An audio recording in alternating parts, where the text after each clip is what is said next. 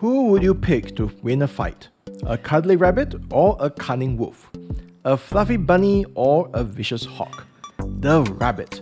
Always pick the rabbit. That's the truth in the world of the green ember. Hi, my name is Terence, and I'm your host for Reading and Readers, a podcast where I review Christian books for you. Every month, I review Faithlight's free book of the month, and while waiting for the next free book, I pick a book or in today's episode, 9 books. Today I review the epic tail spinning, pack slaying rabbits of Natalia, written by S.D. Smith and illustrated by Zach Franzen. In 2014, Smith published his first novel titled The Green Ember, the first in a four book series. Along the way, he wrote the companion trilogy, The Green Ember Archer, and also book 1 and 2 of Tales of Old Natalia.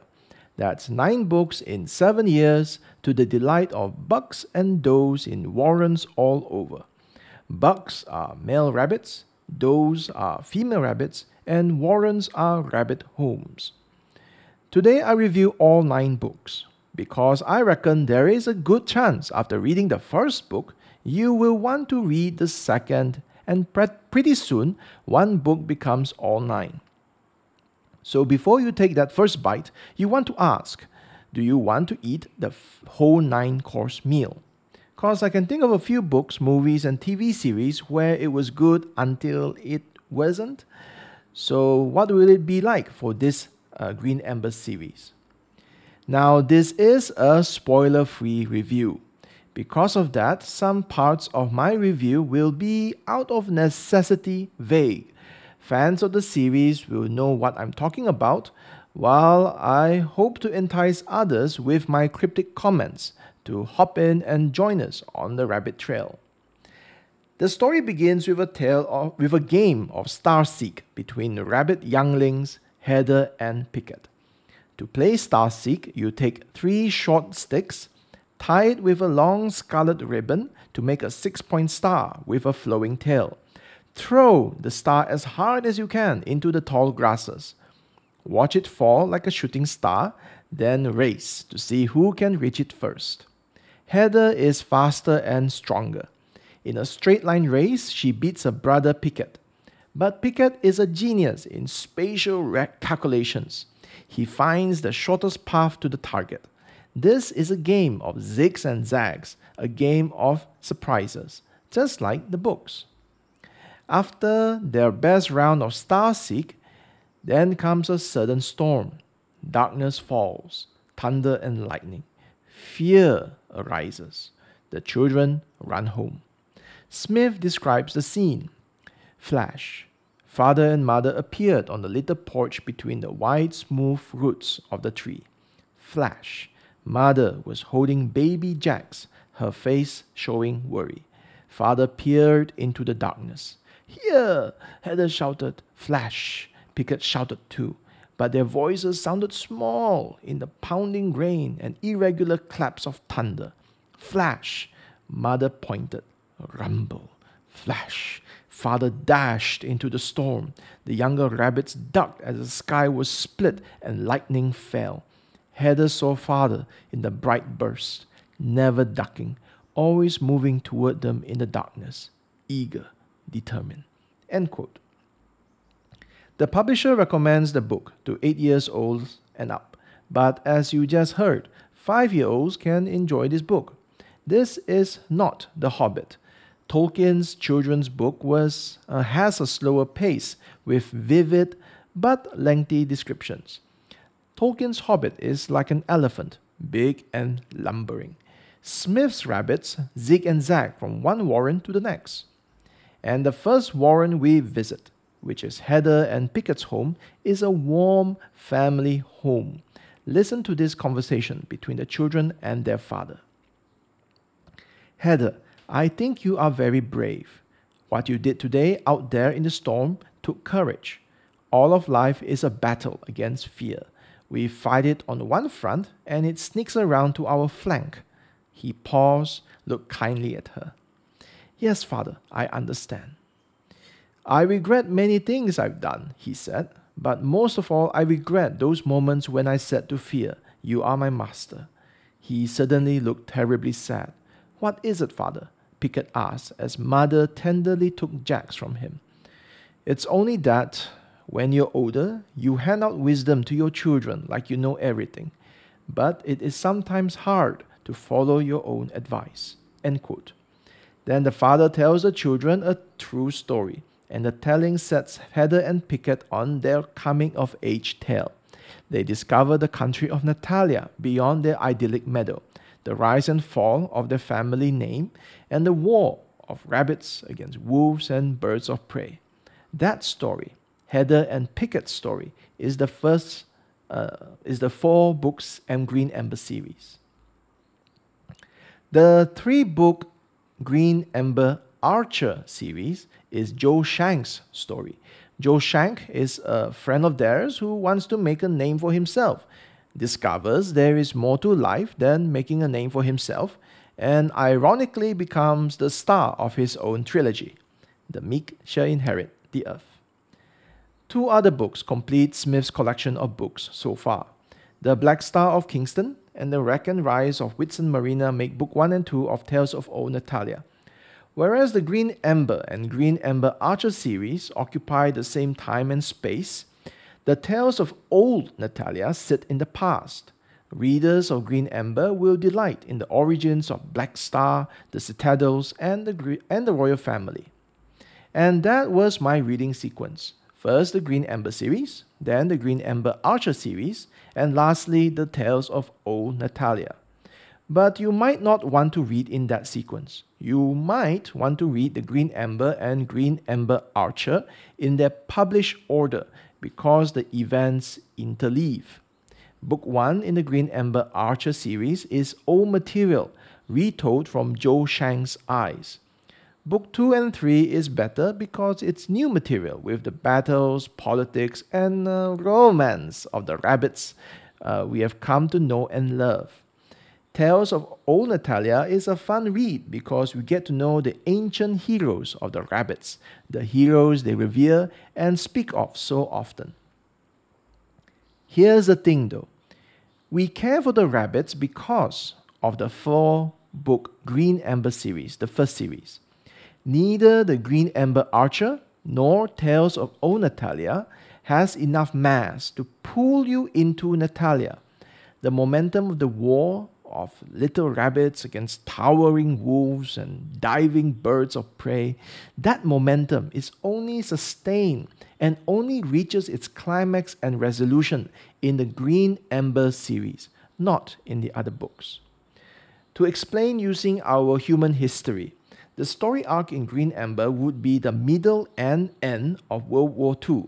Europe in 1940 uh, was lost, only Britain remained Six years of military and political battles later, Hitler was defeated. Any battle is significant based on how it impacted the war. The stories in the Green Ember series is meaningful in the light of the greater war or the greater narrative, while the other books does a reasonable job of holding our interest in the characters and events um, the story is still a sideshow or side quest. We care for the rabbits and their fight because we have already read of the hope that was established in the first book. Let me quote my favorite part of the entire series, which is from the first book. In this scene, young Heather is asking the wise sage about the community. The sage answers, I quote, this place is full of farmers, artists, carpenters, midwives, cooks, poets, healers, singers, smiths, weavers, workers of all kinds. We are all doing our part. But what good will all that do? Heather asked. Shouldn't everyone fight for the great wood, for King Jupiter's cause? Sure, we should, Mrs. Weaver said. In a sense. Some must bear arms, and that is their calling. But this, she motioned back to the mountain behind her.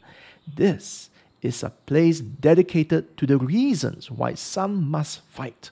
Here we anticipate the mended wood, the great wood healed. Those painters are seeing what is not yet, but we hope will be. They are really seeing, but it's a different kind of sight. They anticipate the mended wood. So do all in this community, in our various ways. We sing about it, we paint it, we make crutches and soups and have gardens and weddings and babies. This is a place out of time, a window into the past and the future world. We are heralds, you see, my dear, saying what will surely come.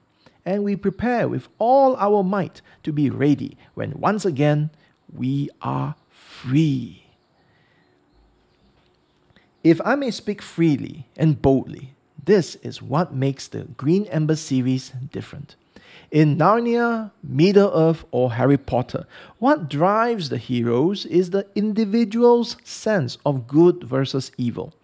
In those stories, the future good they are fighting for is not as clear as the immediate evil they are fighting against. In contrast, the Green Ember series offers a vision that fills the hearts of not individuals, but a community. That vision is tasted in the best soup ever served, touched in the freshly cut hedges, seen in the colored windows, and heard in the comforting words, It will not be so in the mended wood. In the Harry Potter world, Harry can't die. in Middle Earth, Frodo and the Fellowship can't die. In Narnia, Peter, Susan, Edmund, and Lucy are important, but not that important. Narnia lives on through other characters. More importantly, Aslan lives on, transcendent. In the green ember, any rabbit can die because it is the mended wood that must not die. As the wise sage explained to Heather, here we anticipate the mended wood, the great wood healed. Anticipate. The rabbits anticipate the hope that is sure to come, and we, the readers, anticipate with them. Did I spoil anything? I don't think so. I hope not. I'm just telling you, if you do read the book, to pay attention to the mended wood. It's cooks, painters, hedge trimmers, storytellers, even as kings and captains fight for it. Which brings me to a story idea a suggestion for a future book. I would have liked uh, to see the mended wood fought through culture. Don't get me wrong, the boy in me likes the battle tactics and innovations, tales of grand heroism that inspires boys and girls.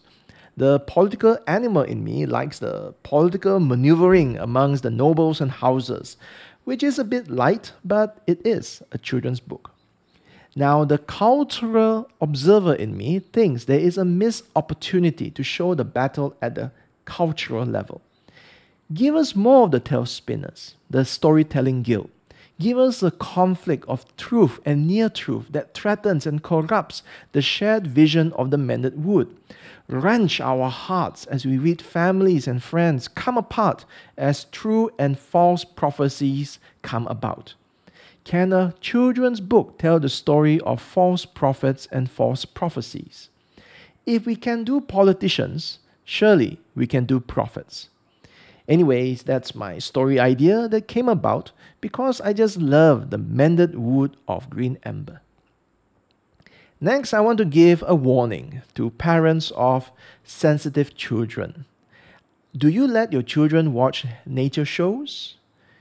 In those shows, uh, do, do the children see the predators hunt? In air, land, and sea, whether it's hawk, wolf, or killer whale, predators hunt the weakest, not the strongest. And the weakest is the old, the injured, and the young.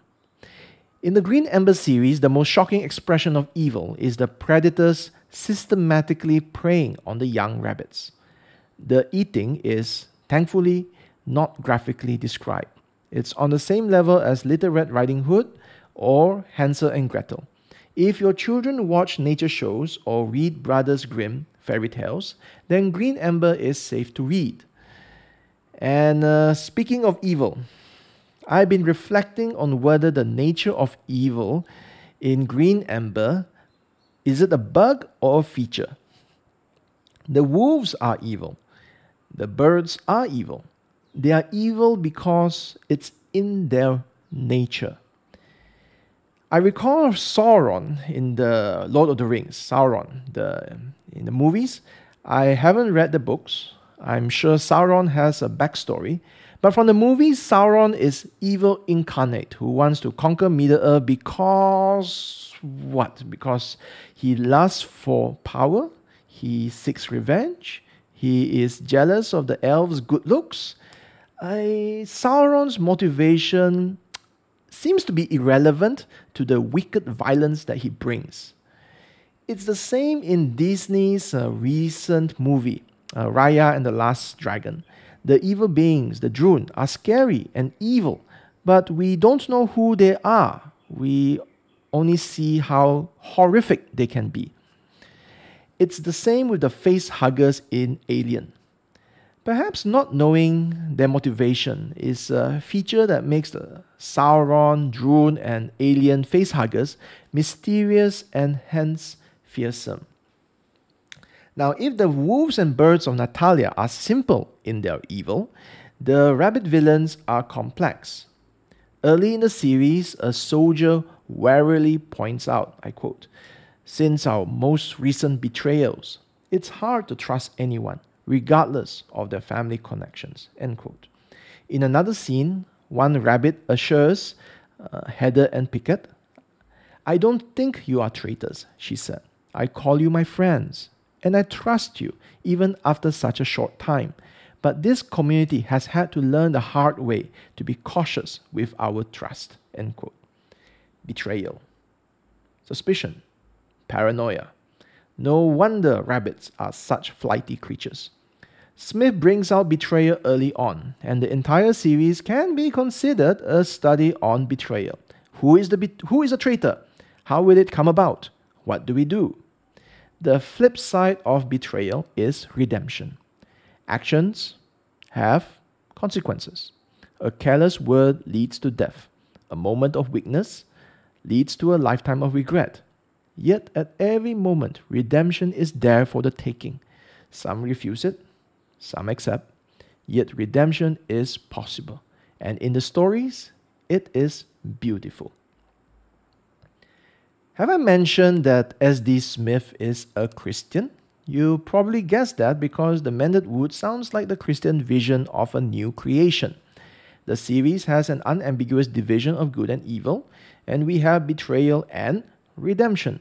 Oh, and he is probably a Christian because this is Reading and Readers, a podcast where I review Christian books for you.